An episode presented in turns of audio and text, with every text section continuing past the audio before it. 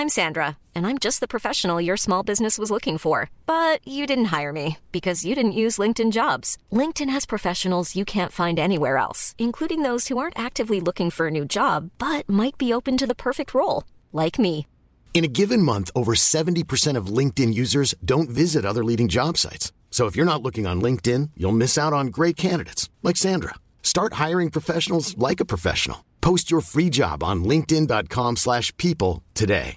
Jewelry isn't a gift you give just once. It's a way to remind your loved one of a beautiful moment every time they see it. Blue Nile can help you find the gift that says how you feel and says it beautifully with expert guidance and a wide assortment of jewelry of the highest quality at the best price. Go to BlueNile.com and experience the convenience of shopping Blue Nile, the original online jeweler since 1999. That's BlueNile.com to find the perfect jewelry gift for any occasion. BlueNile.com.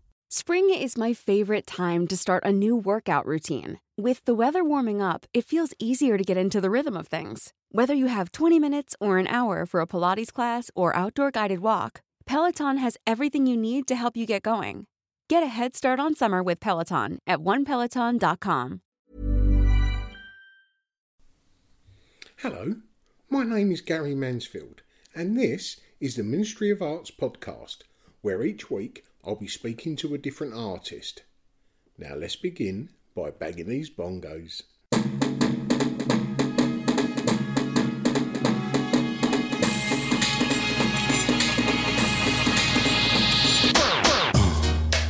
Yeah, right. Crazy. Crazy. Just as that was playing in there, them bongos, it reminded me of a couple of weeks ago when Ben Moore played his electronic bongos at the start of the podcast. That tickled me. But anyway, this week, episode number 119. It only feels like a couple of weeks ago when I'd done the uh, 100th episode of me interviewing me. But before I tell you about this week's episode, our Patreon listeners, thank you, each and every one of you. Without your support, this podcast would not be able to take place. You can support us by donating just £3 a month. You can follow the Patreon link in the Ministry of Arts bio. And if you're not able to do that, that's fine. This content is free for everyone. As you would have noticed, I've been putting out two podcasts each week. That's because I did have several recorded before I started installing my artwork at the Fulham Town Hall, where I got to meet and discover several new artists, one of whom appears today, Louise Hall. And I'm also aware that quite often I mention him Art in the Age of Now at Fulham Town Hall and also the Kensington and Chelsea Art Week. I mean, that is because I'm involved in both of them, but they are also two very large projects that are so large that even those of us who have become a little bit cautious and wary of going out and mixing with other people can afford to be overcautious at these venues. And I'm also aware that they're London centric, but you know, unfortunately, so am I. But please, if there's any large cultural happenings in any other regions, please do drop us a line and let us know. Contact me, tell me about them, and I'll talk to one of their artists. And if you're okay with smaller venues, then just a couple of days ago we were speaking to Orlando Broom, who's got an amazing exhibition stroke installation at the Grove Square Galleries. And that's on till the 11th of June. And also, friend of mine and of the podcast, Dan Pierce, his collaborative exhibition with Maxim is the debut exhibition of the newly opened 99 Project Space over in Kensal Rise. I would have gone to the opening of that, but unfortunately, that was the same night as the opening for Fulham Town Hall. But it's open until the 13th of June, so plenty of time for me to get down there. Well, I think it's high time that I start mentioning this week's guest, Louise Hall. As I've already mentioned, she's showing at Art in the Age of Now at Fulham Town Hall, and she's also representing and showcasing what's to come at the Kensington and Chelsea Art Week. So, two for the price of one. Now, Louise isn't long out of university, and this is the first exhibition she's done away from her fellow students. And if I can just read you a bit of her artist statement. Louise Hall is a UK based multidisciplinary artist that focuses on performance, printmaking, and sculpture to explore conversations on post colonial ideas around the black British experience in the UK and the diaspora, investigating through the materiality of fabric and language to investigate social issues within the UK and the BAME experience, challenging concerns of colonial narrative and history and the impact within education and many other aspects of society. The use of non violent imagery within the works to represent violent traumatic events with ties to plantations, colonial history, and transatlantic slave trade. Louise's installation at the Fulham Town Hall is a combination of various projects, one of which is called 13 Dead, Nothing Said, which relates back to a house fire in southeast London back in 1981, which took the lives of 13 teenagers and young adults. And there's two stories about the cause of this fire. One that it was an accident that happened internally, the other that it was a racially motivated arson attack. And two inquests over 20 years couldn't decide, which resulted in an open verdict. So this episode obviously deals with traumatic events. Listener caution is advised how how did you find the town hall? Yeah, really good, thank you. It was different to anything I've done before. Um, and I think it was quite outside my comfort zone, but I yeah. really enjoyed it. And it was a really good space um, I got in the end. Like it was, it's something that I always like about buildings or like derelict spaces. So like, yeah. when I they were like, oh, do you want to go in this like abandoned town hall? I was like, ooh, yes, I would like to be there. so yeah, it was it was good. How did you find it? this it's an excellent show, isn't it? It's just what we need coming out of lockdown. Exactly, and I think also like when I was queuing, there was just queues going so Brilliant. far back to get in. I was like, this is what I love to see. I love to see yeah. the fact that people are like that desperate to get in, and I think it's also like a very different shift to what I've been doing before in the sense that like I graduated in a pandemic, so we didn't have like the private view per se for any of our like grad shows or any shows I've done since. So it was like yeah the first time I'd done a private view that wasn't like uni related. Yeah, it was yeah. a very different feel to the ones I guess slightly more wild, but in a good way. But it was nice. Exciting though, right? Yeah, it was, and they got like the lanyards that said artist, and I was like, oh wow, like this is and I was like, I like, I saw my parents like, look, it says I'm an artist. Just a running joke. My parents, when we were looking at unis and stuff, they were like, oh, why don't you do something more science based? And it's a running joke now that like, yeah. I did the right thing. But like my parents were always like, it's, it's and you've got a lanyard to prove it. Yeah, that's like the authentication. Is like I've got my lanyard. so we're we're speaking about um, art in the age of now at Fulham Town Hall. If anyone wants to go there, where can they find your room? So you can find my room in the Wrestling Demon section on the second floor. So as you come up the flight of stairs, I'm the room directly in front of the stairs that you yeah. see um, and then you can just like go go inside and have a mosey on round. Yeah. The artwork that you're showing, it's very pleasing to the eye, but the undertones of the story, beautiful. Could you tell us about it? Yeah, the work itself is kind of, as you say, it's like very visually uh, pleasing. It's really bright, it's really colourful, kind of like childlike, playful. I wanted that to be the intention of these dolls because I wanted them to feel like, oh, there's something uncomfortable about them. And it's yeah. like oh they're really soft and fun to play with but actually there's some there's something wrong in the picture that you're looking at. And I wanted to play with this like sense of having a fake home setting that doesn't really feel quite right. And then, as you said there's all these undercurrents of I'm looking at a picture but I'm missing a piece of the puzzle. Yeah brilliant. So the, the work really touches on um, the lived experience of what it's like to be a person of color in the UK but talking about a Pacific incident in New Cross Gate um, in 1981 where there was a fire and 13 young people lost their life and a 14th took their life after the event. So the work was kind of that catalyst of how do we mourn these these voices and how in a space that when we don't we don't see these stories in media and how do we kind of think about trauma as a community and actually yeah. a lot of the time a lot of my other work I look at like this idea of the plantation lineage. So it was like, okay, what other things have happened in my community, in, in my consciousness, and bringing that up into these conversations. Um, and it was quite a difficult kind of time making that work because it's now it's a 40th anniversary this year. But when I was making it and kind of just completed it, um, George Floyd's murder had happened, kind of the week or Yeah. two afterwards.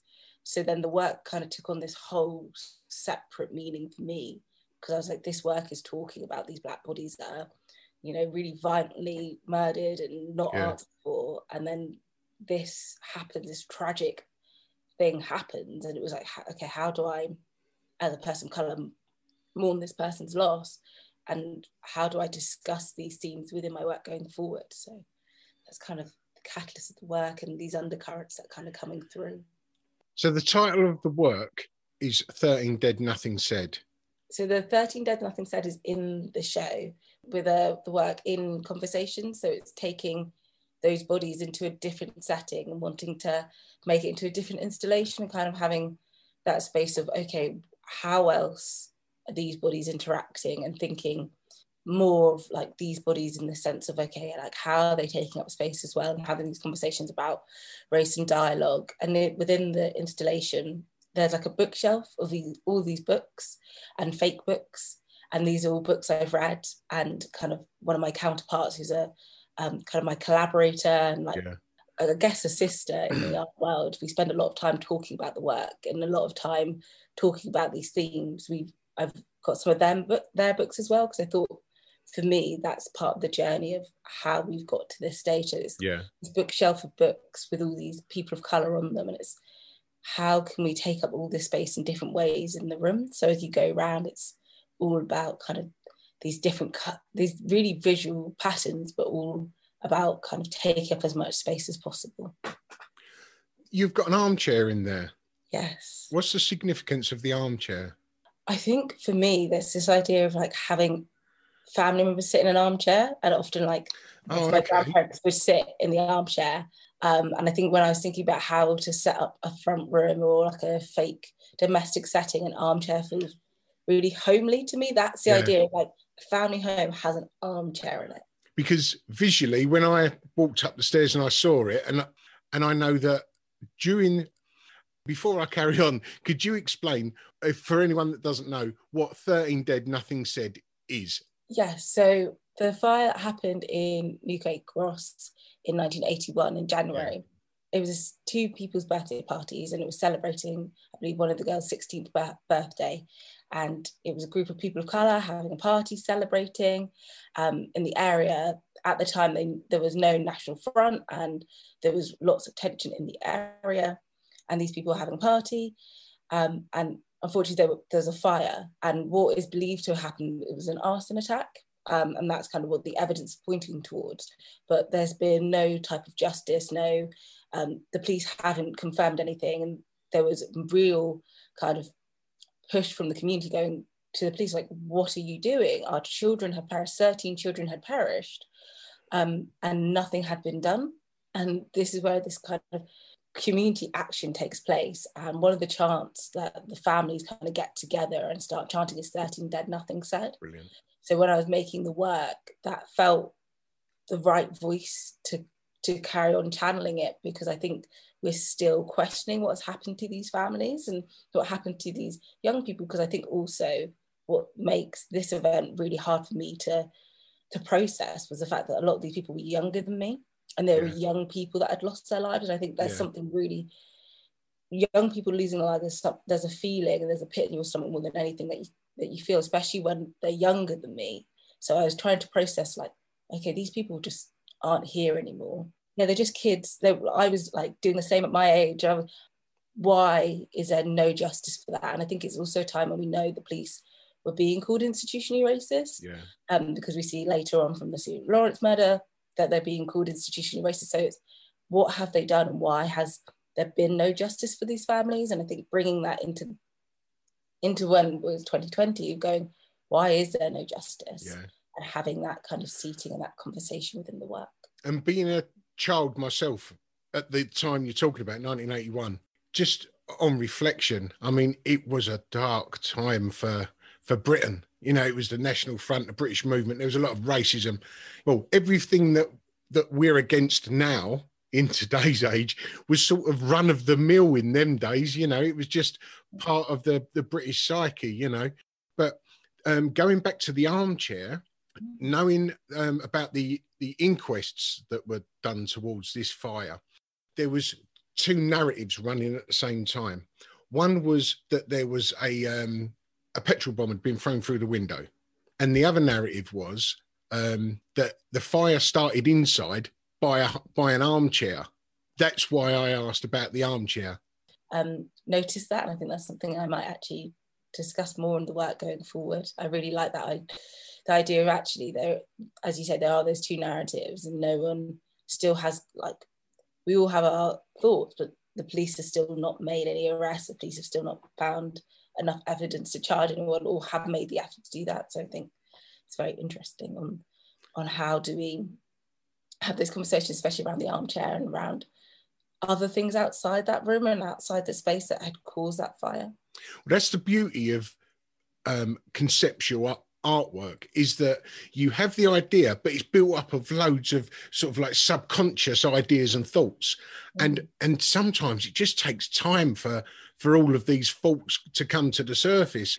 I do that sometimes. I do it through printmaking. I go like, okay, this is all the things that are in my head. This is what I want, and then that seems to distill these ideas that are floating yeah. around in the head. And I think also with 13 Dead, there's it's such like a big, a big chapter of work in my life. It's kind yeah. of the biggest and probably the most traumatic work that I've tried to make and tried to distill in some way. So I think there's so many threads going through it, and there's so many things like even the start of the story of how I encountered the, the fire and how I learned about it was through an Iniva um, study day where I met Eddie Chambers and Eddie Chambers was talking about it.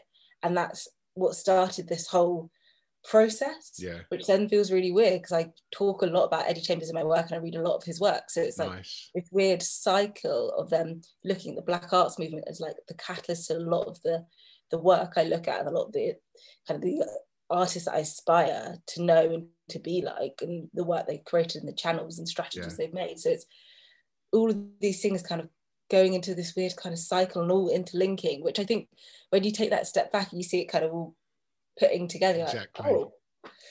Yeah. It's like you say, you're bringing together a mindful of ideas into into one visual experience depending on your knowledge and the knowledge of the person looking you know they're going to miss things they're going to sort of see things that possibly you haven't even seen that's um yeah stepping into realms of conceptual art man it's full of little landmines, you know. Yeah, but I, I, I also love it because I love when people can come to the work and see something completely different to what I've intended it or seeing stuff and it's great. And they come and tell me that, oh, I think this and this and this. I'm like, yes, this is And they're great. not wrong. And they're not right. Not no.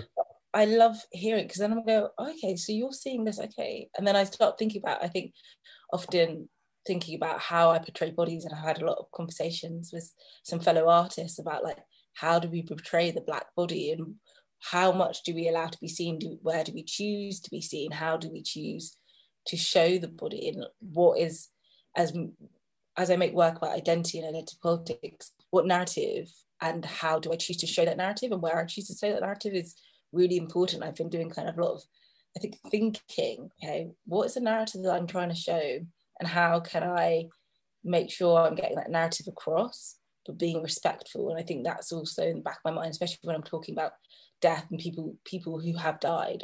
I don't want to make it a spectacle. Yeah. I want to be respectful and I want to put that energy into remembering them and telling that story and reminding people that this still hasn't been solved. Yeah. Um, because I think that's that that that balance, and it's always trying to work out what line of the balance I'm on and making sure that I feel comfortable with the work I'm making and the voices that I'm showing and how I'm showing it. And just, as I said, just being respectful and having that kind of tandem in, yeah. in that way. I mean, the, the, the, story that you're saying, it sort of, it, there was an inquest in 1981 mm. that um, was given an open verdict, which meant that they couldn't prove either way whether it was malice, accidental, and in was it, I think it was 2001 2002 the families called for a second inquest which they got again in 2004 which again ended in an open inquest. It's again left open. There's no further evidence. Yeah and i think it is. I think also it's this idea of like people staying silent because of fear of retribution.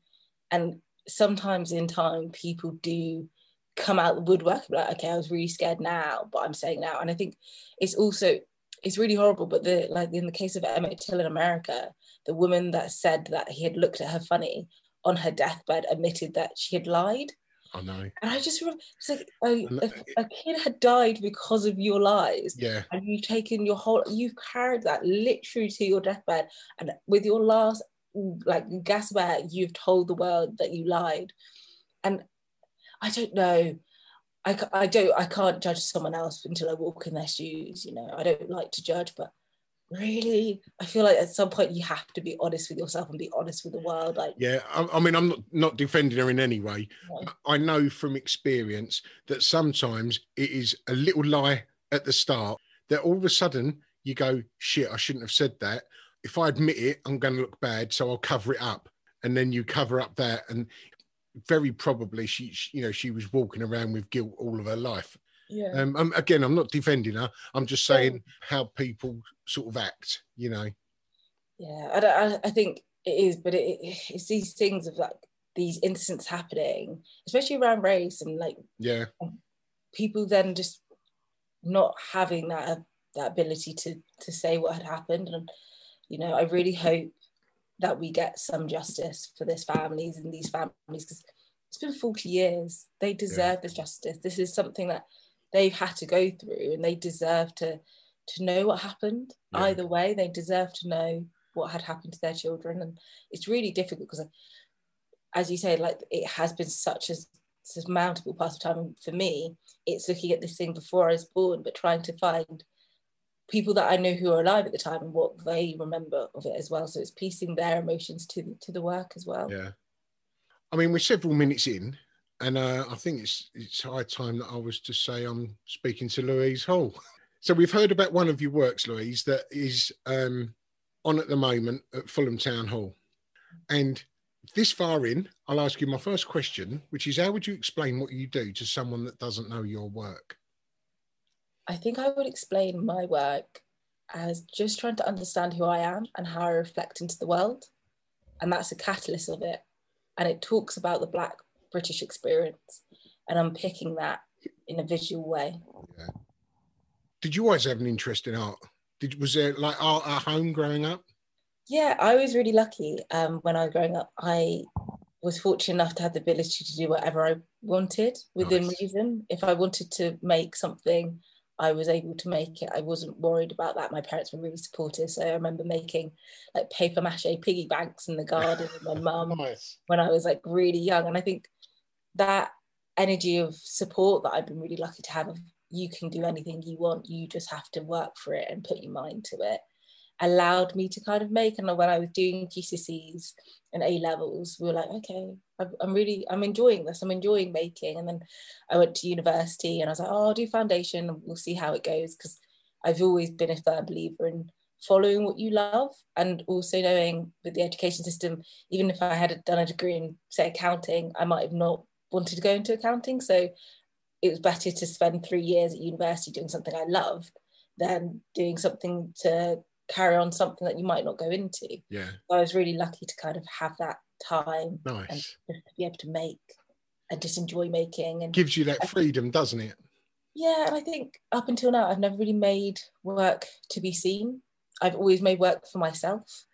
Um, and I've started thinking about how it's seen, and that's changed how I make work a bit. But I've always made it for me and gone, okay, I'm making something for me to to like, to me to see, to me to reflect myself into and pull myself into and my emotional energy. And I think it's a lot of my early work was understanding who I was. And I had gone to university, moved locations, moved 100 miles away from home, very different kind of setup. And it was learning how people suddenly saw me kind yeah. of looking the way I do in a predominantly different area where I was getting looks for the way I looked and kind of pouring that into the work and like really understanding all of those things. So I think as you see my work develop, you see kind of that understanding of who I am in this world a bit more. For me, it's easier to make work for me in the sense that I think it also comes from a little bit of imposter syndrome that I kind of didn't think anyone would want to see my work. I, especially when I was making a lot of work about racism and using all the words that had been used against me and really unpacking that, I was like, no one, no one's going to want to see this work. So I got very settled in the idea that my work wasn't necessarily to be seen. It was for me, and I wasn't ever going to have it be seen. So I felt really comfortable making work because I was like, well, you know, I can put what I want into it. I can say what I want. I can give this emotional um, motion into it. But I think it's when I start thinking about other people saying it is is added on pressure yeah. of okay, other people saying what they're going to think, but also realizing that the work has certain things that people won't understand. It will have nuances. It will be, oh, for example, 13 Dead, the hands are in certain positions for a reason. And I don't necessarily want the viewer to understand all of those nuances. No, they, no, you've got to leave room for them to discover. Yeah, and I think that's what I like about the work. It's that fluidity of they can take what they want from the work, but there's a certain amount of um, imagery that they'll get and there's some that might not get and that's fine and they can engage and enjoy it. And i think it's this root of it recently has been about educating and taking up space. So it's especially with 13 dead they look at the work and they go okay something's happened here. I might go and google what happened. Yeah. And that's enough for me. That the fact that they've had that visibility of they go okay what's happened here? Let me read up. And that for me was enough for the viewer to engage with. Yeah. You want them to come in and understand or be aware of the story that you're trying to tell, even if they don't know that story. That's the absolute first step that you, that you want the viewer to do, either understand your work or want to understand it. But then, like you say, positioning of the hands, you know, you want them to ask the questions why are the books there? Why is the armchair there? Why is there 13? You know, what is 13 dead? You know, all of those little questions you want the viewer to ask. And like you say, if you put all of that information out there, they've got no questions to ask because you've told them everything you know? You know you're you're letting people build a little narrative within their own minds. That's that's the beauty of that conceptual work you know? No no i definitely i agree with that. I think it is letting those as you said letting them ask those questions and letting them discover the work for themselves. And i think the work reflects quite a lot of these kind of themes of like who we are and where we are as a country and talk about trauma and talk about taking up space. So people will see a different reflection when they're in that space. And I think it's allowing people to to engage with that in their own in their own time and actually also understanding that some people will have difficulty engaging with it. It's a lot, it talks about really difficult themes, and that's also okay not yeah. to want to engage with something that's so heavy. And I understand that. And actually, sometimes you have to take that step back and go, okay, what, like, is that what I want to put in the work? Is it going to be something heavy? Because also when you're making it, you're carrying that weight with you. So it's okay, how do I make that work engage, able to engage, but also able to carry for this period of time? Yeah. I mean, and, and and you're you're trying to put forward on at least on the 13 Dead Nothing Said, the narrative that after 40 years, there's families still trying to look for a bit of justice for their children that have died horrifically. And just as a society, just when we think, oh, we're coming out of those dark days of of racism and you know attitudes towards people of color, gender, you know, sexuality. Just when you think you, are sort of making progress, then you have just something so fucking ridiculous as Windrush happen, you know. And, and it and it's so difficult because it's bringing up all of these themes again. I think also with Windrush, it, it was this idea of actually that group of people, that's my family, were on, on in that period. Exactly. They were, they exactly. were coming over from the Caribbean. It's, it's, part of that narrative. It's the start of that narrative. And um, yeah, that um, that was just fucking ridiculous, really. And I think it's also what we see is this like mass lack of education around why people came in Windrush and also understanding that and people are like, oh well, all of this. it's like, well, these people came to work, these people came for new lives. And also as a as the British Empire did, they opened their doors, like come, come here, come, come work in our country, come yeah. build all of these things, come, come support our economy. But not going, oh, we're going to be massively racist to you. But it's yeah. it's a really difficult kind of thing because then you're thinking actually around that period of time, Windrush, but also actually like the Jamaica where where my heritage comes from, we didn't end up being a colony. Like we were still a mm. colony till like 1962. Yeah, yeah. Which is really weird for me, particularly because my dad was born before British. They're like the British relinquished their claim on Jamaica. Yeah.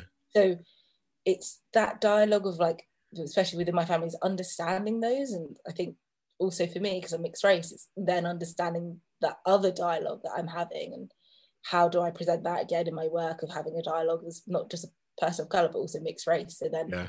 having those internal dialogues and external dialogues that I'm quite honest about. I think it's important that I'm honest about it because actually being in a room and having my work in a space, I might not know, but maybe you know another 15 year old version of Louise is looking at that work, he's mixed race and going, I see someone that that looks like me and sounds like me is making work.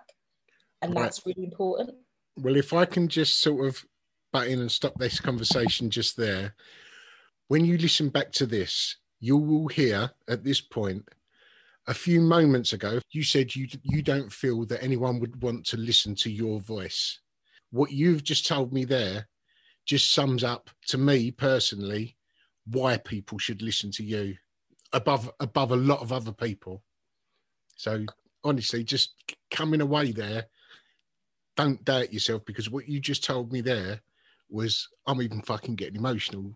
I'll get no, I get emotional as well. It means a lot. you what you just told me there sums up you from your heart. So don't worry about anyone else. You just crack on with what you're doing because it's fucking beautiful, I'll tell you.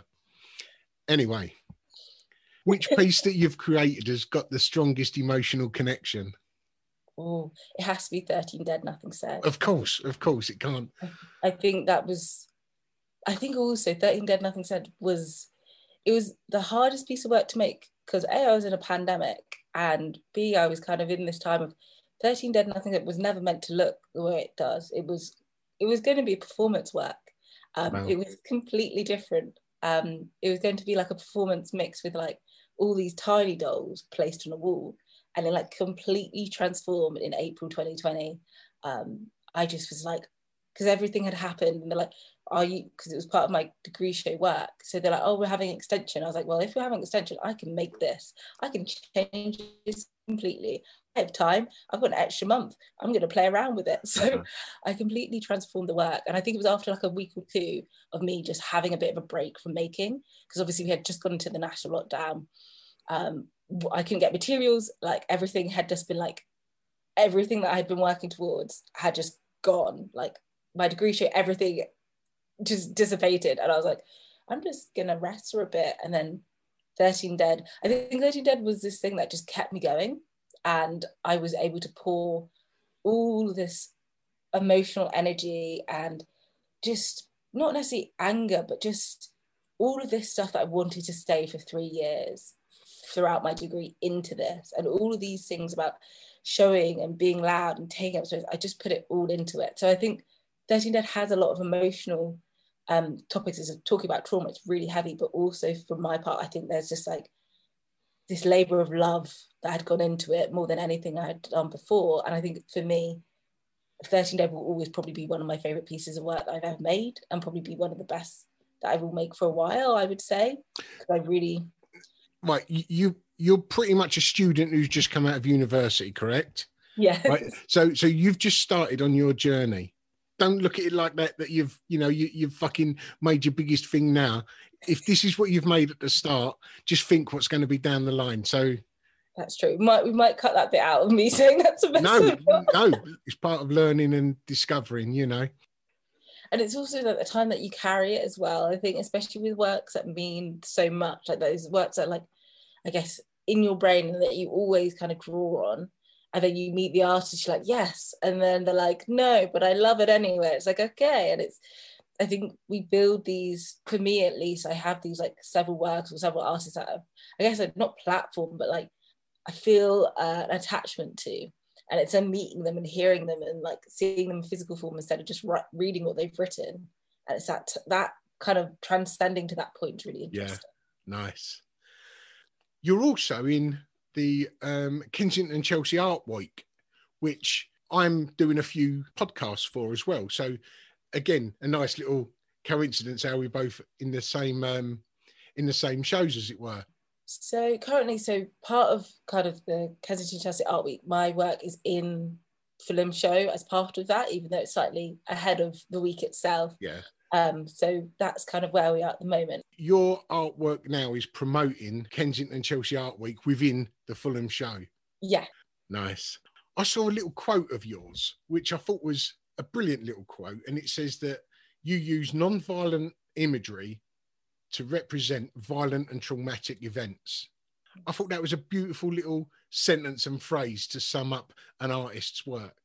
It is, and I think it's something that I guess I I think it's formed a lot of my practice. I think it's this like synergy of like how do I look at black bodies? How do I look at slavery? Because I did a lot of some for quite a period of time. We're doing quite a lot on the plantation life of like what it was like to be a black woman on the plantation, and I didn't necessarily want to use those violent imageries that we sometimes see, and not yeah. that that's negative. I just didn't feel comfortable portraying that narrative at that time, and I think there was a pressure on me to portray something really violent and really gory, and like have that be the work, and people would be like, "Yes, I get it," but I kind of I didn't think that was a honest to myself, and b I didn't necessarily want to make work that was really visually violent. Yeah. So I looked starting to kind of distill it down into like looking at the sugar cane and doing like drawings of the sugar cane and drawing of hair. So you see actually where that carries on into 13 Dead. You see like um these some of the cyanotype fabric has got like hair screen printed on, which I've done myself, and it's the synergy of like how do we have these shapes that you know a, a curl or an afro hair you know that's something that's intrinsically black so like how do we portray those forms and shapes without having to explicitly paint a body or portray a yeah. figure one Strinkle strand would do the same. And i think that's like a, a push and pull that i see in my work and i want to carry on. I think that's like one of those backbones within the work is how do i portray narratives without feeling that pressure to make it visually visually overwhelming and violent in that in that sense. And other than 13 dead in what medium do you try and tell that story? So often it's through kind of i start with printmaking. That's kind of where everything begins in in my practice and playing around in the print room and doing like screen print to like lithograph to like etchings and to like everything in the screen room. Everything in the printmaking room is got off limits cyanotypes um, and I was just kind of like, I play a lot and I'm thinking often around hair. So I do lots of different, I guess, figures or um, yeah. drawings and prints of hair in different forms. And then it kind of takes on either like performance or more like sculptural work, but really often including fabric. I really enjoy fabric work. Nice. Um, and someone asked me the other day about it of like why that I love fabric and where does this come from? I think it again comes from like this idea of like family and lineage. Like yeah, my mom and my grandma, they've always taught me how to sew and knit and all of these things. So I think when I started doing fabric work, it felt like I was home, especially yeah. when I wasn't home because I was like so and I called my mom. I was like, oh, if I was on the machine and something went wrong, I was like, oh, mom, how do you fix this? And it's, I think, those conversations and those elements. So it's definitely to kind of answer that question, it it reverberates through printmaking, performance, and sculptural work. Brilliant. And definitely around voice and language comes into it. Just yeah. choose to play with that differently in each work. Nice. And I mean that's the beautiful beautiful thing. I know we touched on it earlier, but yeah, you're on the start of your journey, and it looks like you've um, you've got the the right tools to take on that journey with you. What do you do to relax, Louise? I think, do you know what it is? It's spending time with my loved ones. I think that's probably the perfect answer. That's not... And just doing me and doing what my body says. Like, actually, if I need to rest, rest. If I want to watch four episodes of TV in a row, I'll do that. perfect. And if there was five artists, past and present, what would your ideal group show be? Oh, that is a brilliant question. And I'll tell you what, so Audre Lorde, um, yeah. has massively underpinned lots of my practice and lots of the literature I was reading. Um, I would pick Stella Jumbo, who is a close um, creative of mine, and we work really well together and we Good. have that energy. Brilliant. Um, I would pick Lubaina Himid and Sonia Boyce, hands down. I don't think I need to explain why I would pick those two. And I think I would pick, my last would be uh, Rosa uh, Uddoh, who is a performance artist working currently and I just think they're incredible. Um, they're, they've got a show on at the moment that I'm hoping to go and see, and they're just there's just something else. They're phenomenal, and the work they make is incredible. And Brilliant. they do they've done a series of like kind of more singing based ones, calling out the institutions, and I could sit and listen to them for hours. I think. Excellent. So yeah, there would be my ask. My ask. Perfect. And if you wasn't an artist, what would you like to be?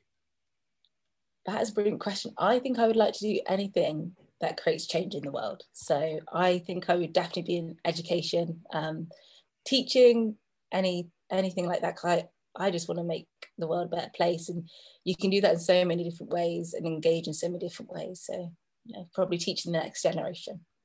Apart from art in the age of now at the Fulham Town Hall, what else have you got coming up? Yeah, so I've got a few projects that are kind of under underway. Started kind of getting them together. Yeah. Um, one of my main projects is I'm doing an interview series um, with other artists that have kind of all graduated quite recently um, with Canva SE, which is part a part of the award group that have given me the platform award. So I've been working with them to do a series of interviews with other artists, which you can catch on Fridays um, during June of 2021. So if you're listening to this after June 2021, just check out the Instagram. Hopefully they're still there. Um, and I'm hoping to kind of do some residency based things and kind of trying to get out of working my my room at the moment, get into a, a bit more of a bigger space and get some ideas out of my head into paper. And then I've got a show coming up in March next year. So I'm working towards that. Excellent. And where's the show? It's in Studio Kind in Devon. So yeah, Oh, I'm very nice. excited. Yeah. Excellent. Louise, how can people find you, be it social media or website? Yeah, so they can check out my Instagram, which is Louise underscore Hall underscore art. Um, and then you can check out my website, which is louisehallart.co.uk. And uh, they're pretty active. Excellent. Louise, thank you very much for your time. That's all my questions asked. Yes, it was lovely to speak to you. And I, I, I'm sure I'll hear from you soon and we'll catch up at some point in the future. See you- Excellent. See you soon. Look after yourself. And you. See you later, Louise. Bye. Bye. Good luck. Well, how about that? Louise Hall, powerful stuff, right? And I reckon it's not long before we're going to be hearing a lot more about Louise Hall.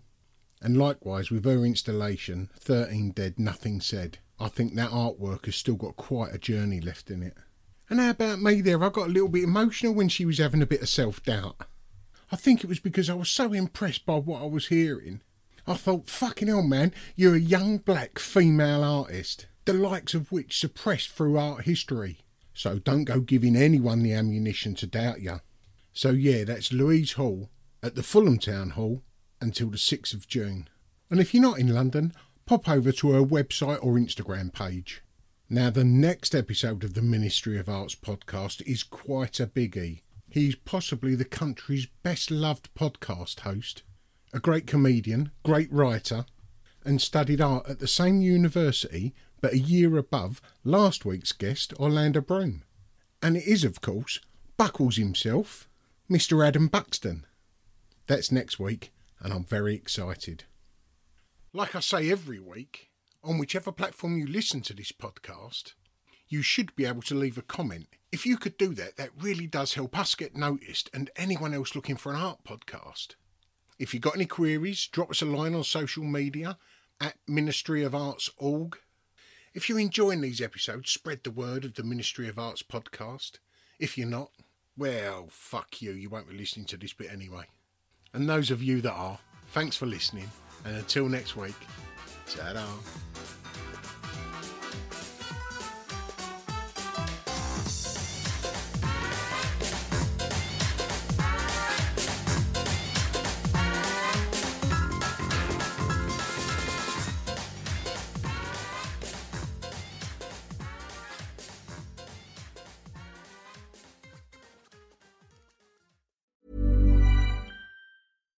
when we're on a budget, we still deserve nice things. Quince is a place to scoop up stunning high-end goods for 50 to 80% less than similar brands. They have buttery soft cashmere sweaters starting at $50, luxurious Italian leather bags, and so much more. Plus, Quince only works with factories that use safe, ethical, and responsible manufacturing. Get the high-end goods you'll love without the high price tag with Quince. Go to quince.com/style for free shipping and 365-day returns.